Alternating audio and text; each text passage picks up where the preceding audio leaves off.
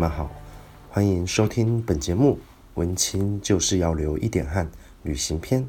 我是汗流浃背的文青。身为一个文艺青年，阅读是基本功。透过阅读，让我们更了解这个世界，进而更深入的了解自己的灵魂。更重要的是，这也是一个自我实践的途径。但是，阅读并不是单纯的在咖啡厅里吹着冷气，翻阅像《生命中不可承受之轻》或是过于喧嚣的孤独之类的经典名著。阅读也有很多种不同的形式。我们可以走到户外，透过单眼相机捕捉美丽的瞬间；也可以透过双脚走遍让你感兴趣的土地，与人互动，亲身体会一个地方的历史文化。当然，如果你选择这样的阅读方式，难免就会流一点汗。毕竟脖子上挂着文青必备的单眼相机，其实是有一点重的呢。所以呢，今天想跟大家分享一段。我前阵子独立完成的一段旅行，我把这段旅行命名为“踏寻田中的诗篇”。踏寻田中的诗篇。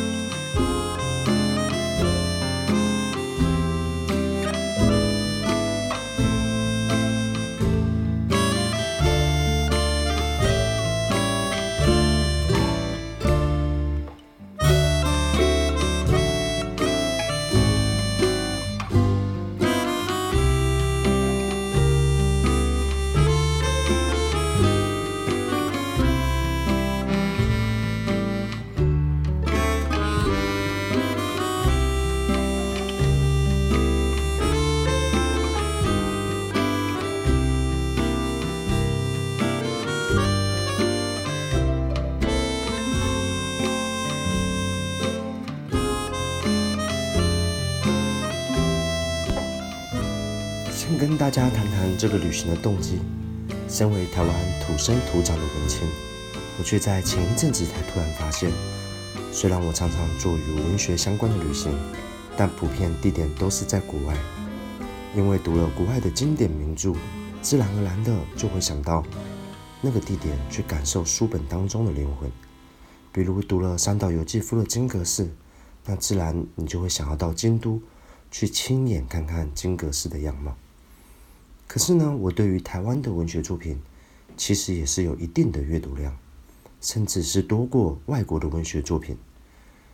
但是我却没有真正的在台湾做过一次文学性的旅行，所以我决定要规划一次国内的文青之旅。在台湾要进行文学旅行的话呢，最大的考验，我觉得是台湾，因为在这一百年来，社会的变迁。还有产业的变化是非常非常的大，所以呢，我们在早期台湾文学作家中所描述的情景，在现在可能已经非常难去去找到。其实呢，我们到各地方文化局当中，我们都可以都可以发现，他们有同整出生于该地或者是与该地区有关的作家，但是呢，实际来看。比方说，在台北出生的作家，早期的作家当中，他所描写的作品或许有当时台北的样貌，可是你到台北相同的地方去做旅行的时候，绝对是物是人非，你几乎是找不到，呃，可以让你呼应到书中所反映出来的一个情景。那这一点也是非常非常可惜的部分。所以我在思考的是说，有什么样的一个地方？它能够保存着台湾早期不同、跟现在完全不同产业形态、生活形态的一个风景。那这个寻找呢，就花费了我非常非常的多的时间。首先，你要寻找到一个适合的地点，这个地点呢，它必须要有所文学上面的一个传承性，有文学上面的发展背景。再来是这个地点呢，在现在它依然没有做过太大的一个变化。也就是说，它的样貌仍然保存早期台湾这一百年来的一个样貌。那比方说呢，我在读阿胜的作品《稻菜流年》的时候，这部作品里面他提到了新旧农村时代的一个冲突。那新旧农村时代的冲突，确实就是台湾在某一个年代曾经出现的一个历史事实。那新旧农村文化冲突里面，在文章中提到了新农村时代的人到了新城去，也就是都市去，都市人告诉他，乡下、农村里面所看到的景色都是单调的，都是一样的颜色。这句话其实在阅读这个作品的时候，是给我相当大的冲击。也就是说，在当时一个产业从农村农村产业突然。有剧烈变化到一个都市形态出现的时候呢，农村人口大量的外移，那那个时候所看见作家曾经看见的农村的景象，到底是什么？其实我们现在生活在台湾的人，其实已经很难去找到所谓新城人口中单调的颜色到底是什么。那当然，那篇文章里面。对于这句话是有一点点的，呃，有一点点更深一层的含义啊。它并不是真的只说农村的风景就是这么样的单调。其实农村的风景呢，或许某种程度来讲，我觉得应该用真纯来形容它。它的颜色或许是相同色系，可是我觉得它的建成可能会比我们想象中还要来的更艺术一点。所以呢，问题就回来了，到底要去哪里寻找到能够包含台湾这一百年来不同的文化特色的这样子一个环境？所以我做了许多的功课，最后呢，我选择的是一个非常，我觉得对我来说有一点冷门，而且甚至比较少去想到的地方，也是我从来没有去过的一个地方。那个地方就在彰化的田中。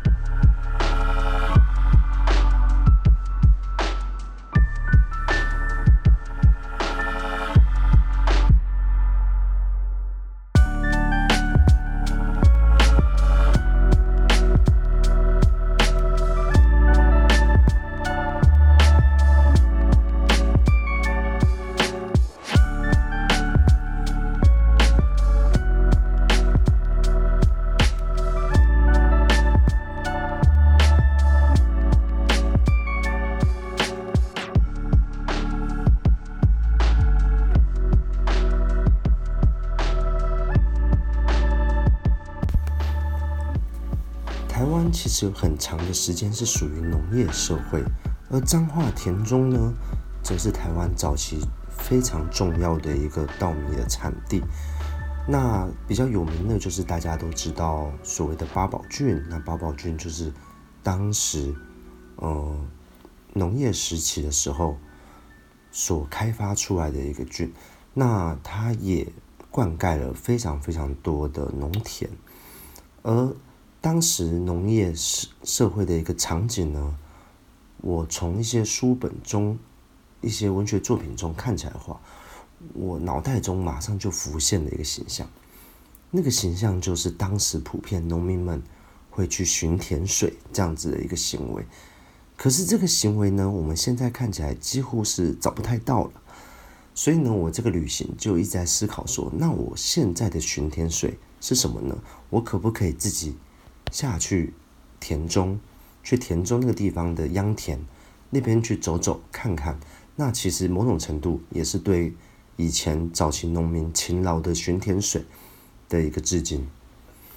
而田中这个地方呢，非常有趣，我觉得它是台湾至今能少数非常非常少数保留农业时期样貌的一个城镇。它的模样呢，从清朝开始就有诗人在那边写下许多的诗作，比如说清朝的赖少尧，他曾经写下“旧中饮水竹题杂，下盖万顷良田丑”。这首诗呢，主要在形容八宝郡田水流过的地方。那这个地方呢，它当然是包含现在所建的田中，而最有趣的是。清代的这个流行的这种所谓抒情系统式的一种近体式的的一个写作的一个风气呢，在田中地方其实也孕育出来了一个所谓的蓝色。那早期田中的蓝色的诗人，从陈少年，然后甚至他一直这个蓝色一直有在运作，一直有在创作，到现在都还有存在。好，但是文青本人我。虽然不会写诗，只会欣赏。对于这个蓝色呢，了解并不是很多。如果听众朋友有兴趣的话，其实可以上网查查看。我我随便查一查，就看到有蛮多篇相关的学术论文。啊，有兴趣的听众朋友可以自己去研究一下。但是我想讲的就是说，田中的这个地方完全出乎我意料，它其实是有一个文学的一个。孕育，那这个孕育呢，自然是从清代就开始的。而在台湾很重要的一个农业的一个景象呢，在文学作品中，我觉得我们也不能忽视的是日治时期的一些呃日本的歌者的一些作品。那这些日本的歌者呢，他的作品虽然不见得是在田中这个地方，可是呢，在他们的作品中，我们会看到非常非常多。关于秧田的一个记录，或者是关于秧田的一个描述，就像之前我提到了阿胜的《稻菜留恋》里面，新城人说，乡下乡村农村的景色，秧田的颜色是单调的。可是呢，在日治时期里面的一些歌者的短歌当中，就有提到春天的雨落在秧田中。让秧田的颜色变成了蓝色。其实有趣的是说，这个秧田的颜色或许并不像都市人认为的这么样的单调。可是呢，我们现在如果要再去寻找日据时代他们那些歌者或者一些文人，他们所看见的一片一望无际的秧田，甚至是田后面依傍着山这样子的一个景色呢，在台湾确实已经不多见了。幸运的是，田中仍然保留了清朝诗人，甚至是日据时代歌者他们作品中所看见的、所呈现出来的一个景色。而田中在七零年代时，面对社会的一个变迁，其实也发展出一个非常有趣的，而且具有代表性的一个手工产业。那是在最近报章媒体中也会看见的所谓的玉米娃娃。那玉米娃娃是那个年代妈妈的象征，它养活了非常非常多的家庭，是真正的台湾之光。详细的内容呢，我这边就不再多说了，因为非常非常多的报章媒体已经有所记录。所以呢，我这个旅行呢，就是循着诗句，循着田水，走进上一个世纪，在三天二十六点六公里的旅程中。走过十二个记忆点，田中的秧田映着远方的八卦山。这时候，我看见的不再是单调的颜色，有清朝人吟诵的八宝郡田水，也有日本人轻哼的黄昏秧田。同时呢，它也有七零年代台湾人的共同回忆。在这旅行的每一个步伐中，找寻自己，找寻土地，找寻真正的。台湾精神。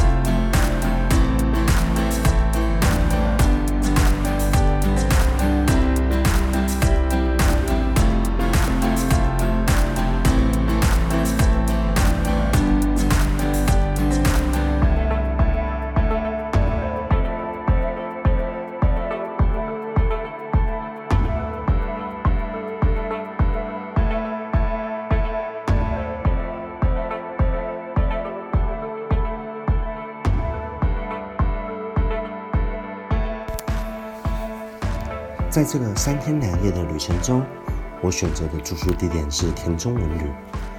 嗯，其实田中这个地方能够住宿的地方并不是太多。那幸运的是，田中文旅是我查了一下他们官网，是近几年改建之后的一个旅社。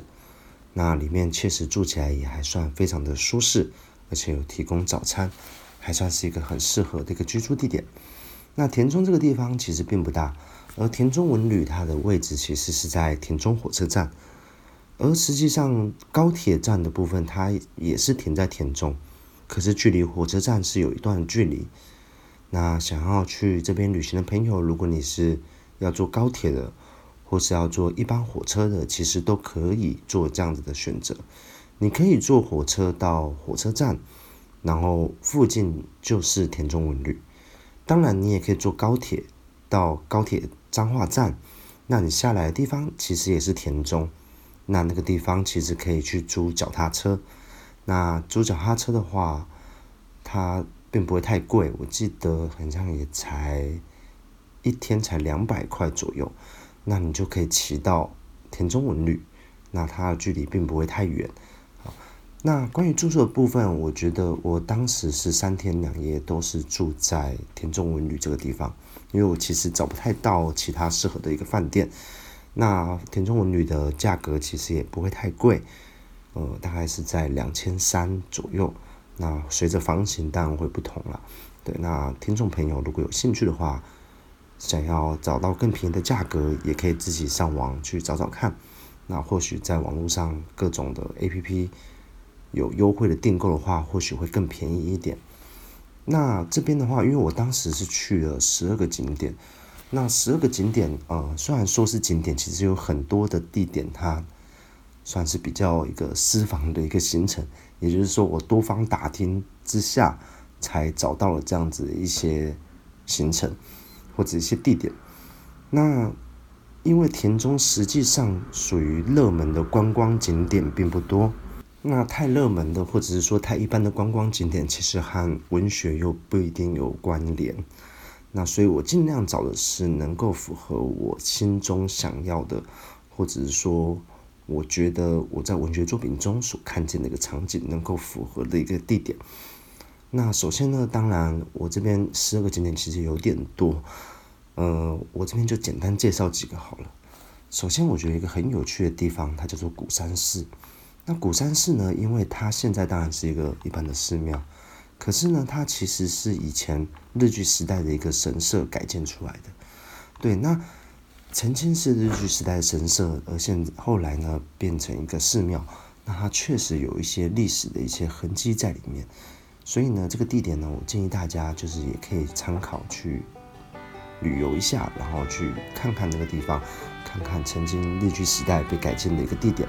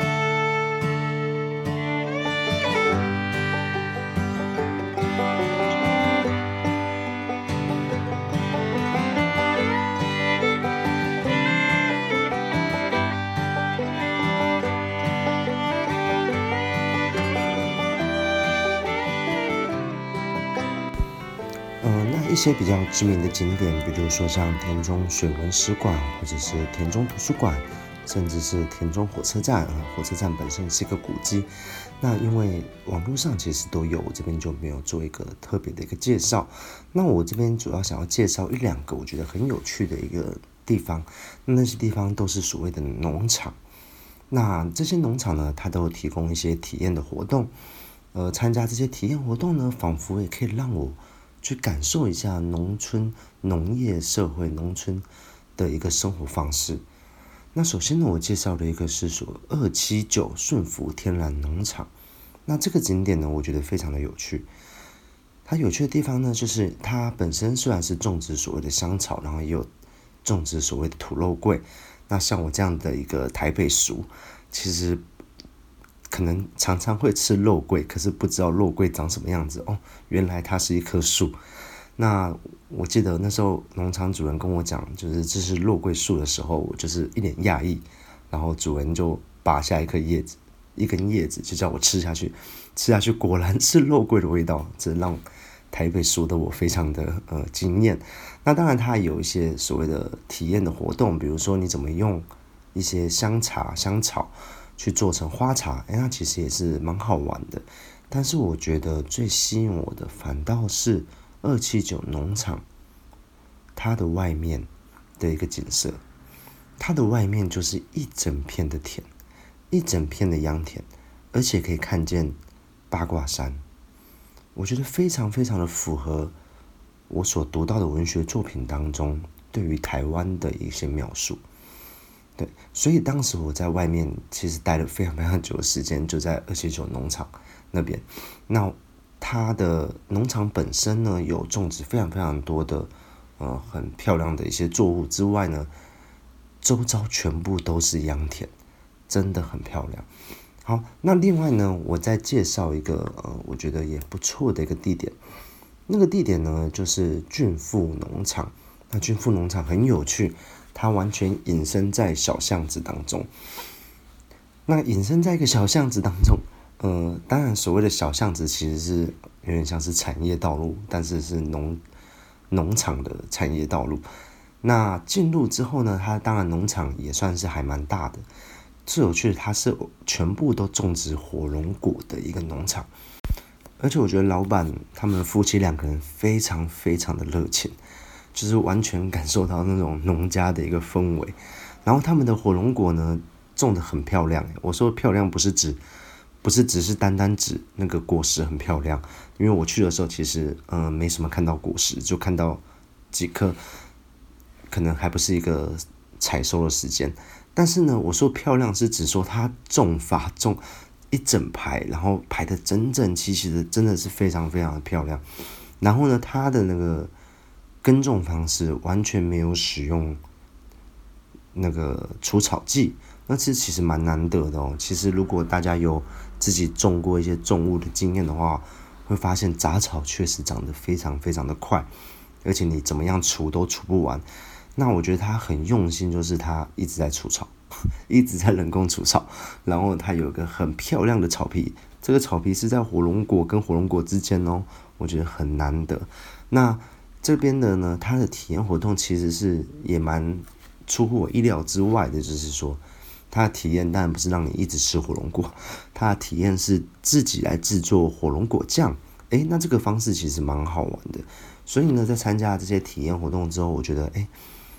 这真的除了是一个文学旅行之外，确实也是一个非常特别的一些生活体验。那我就基本上就是介绍这两个，呃，我觉得很有趣的一个私房景点。那当然，如果大家有兴趣的话，也可以上网看一下。其实我相信田中这个地方，或许因为高铁站把站设在那里，所以开始有一些比较活络的一些旅呃旅行或者一些旅游规划。但是呢，它大部分的旅游点，我觉得并没有太俗太俗气，或者是说很多的文字馆之类，其实没有。它大部分还是还原当时的农业的一个形态，对，只是变成说它不是一个单纯的，只是种稻去卖而已。它更多的是让现在的一些游客去参与其中一个体验，就变成是一个农业的一个体验活动或。农业的体验旅程，那我觉得这点倒是蛮难得，因为它可以保留，呃，农业社会的一个样貌，然后呢，同时它也可以发展一些旅游的，呃，旅游业的部分。对，那所以呢，我这次的三天两夜旅行其实是非常非常多的，而且。非常非常的充实。那充实到我每一天回到饭店的时候，衣服都变成白色，变成白色的原因就是因为汗流太多，然后呢，那个结晶成盐巴，是非常非常的充实。对，然后呢，我每次都在想，当我立志成为文青的时候，我应该是要很优雅的在冷气房里面看着书吧。可是呢，为什么我每次做的每一个行为都让我汗流浃背呢？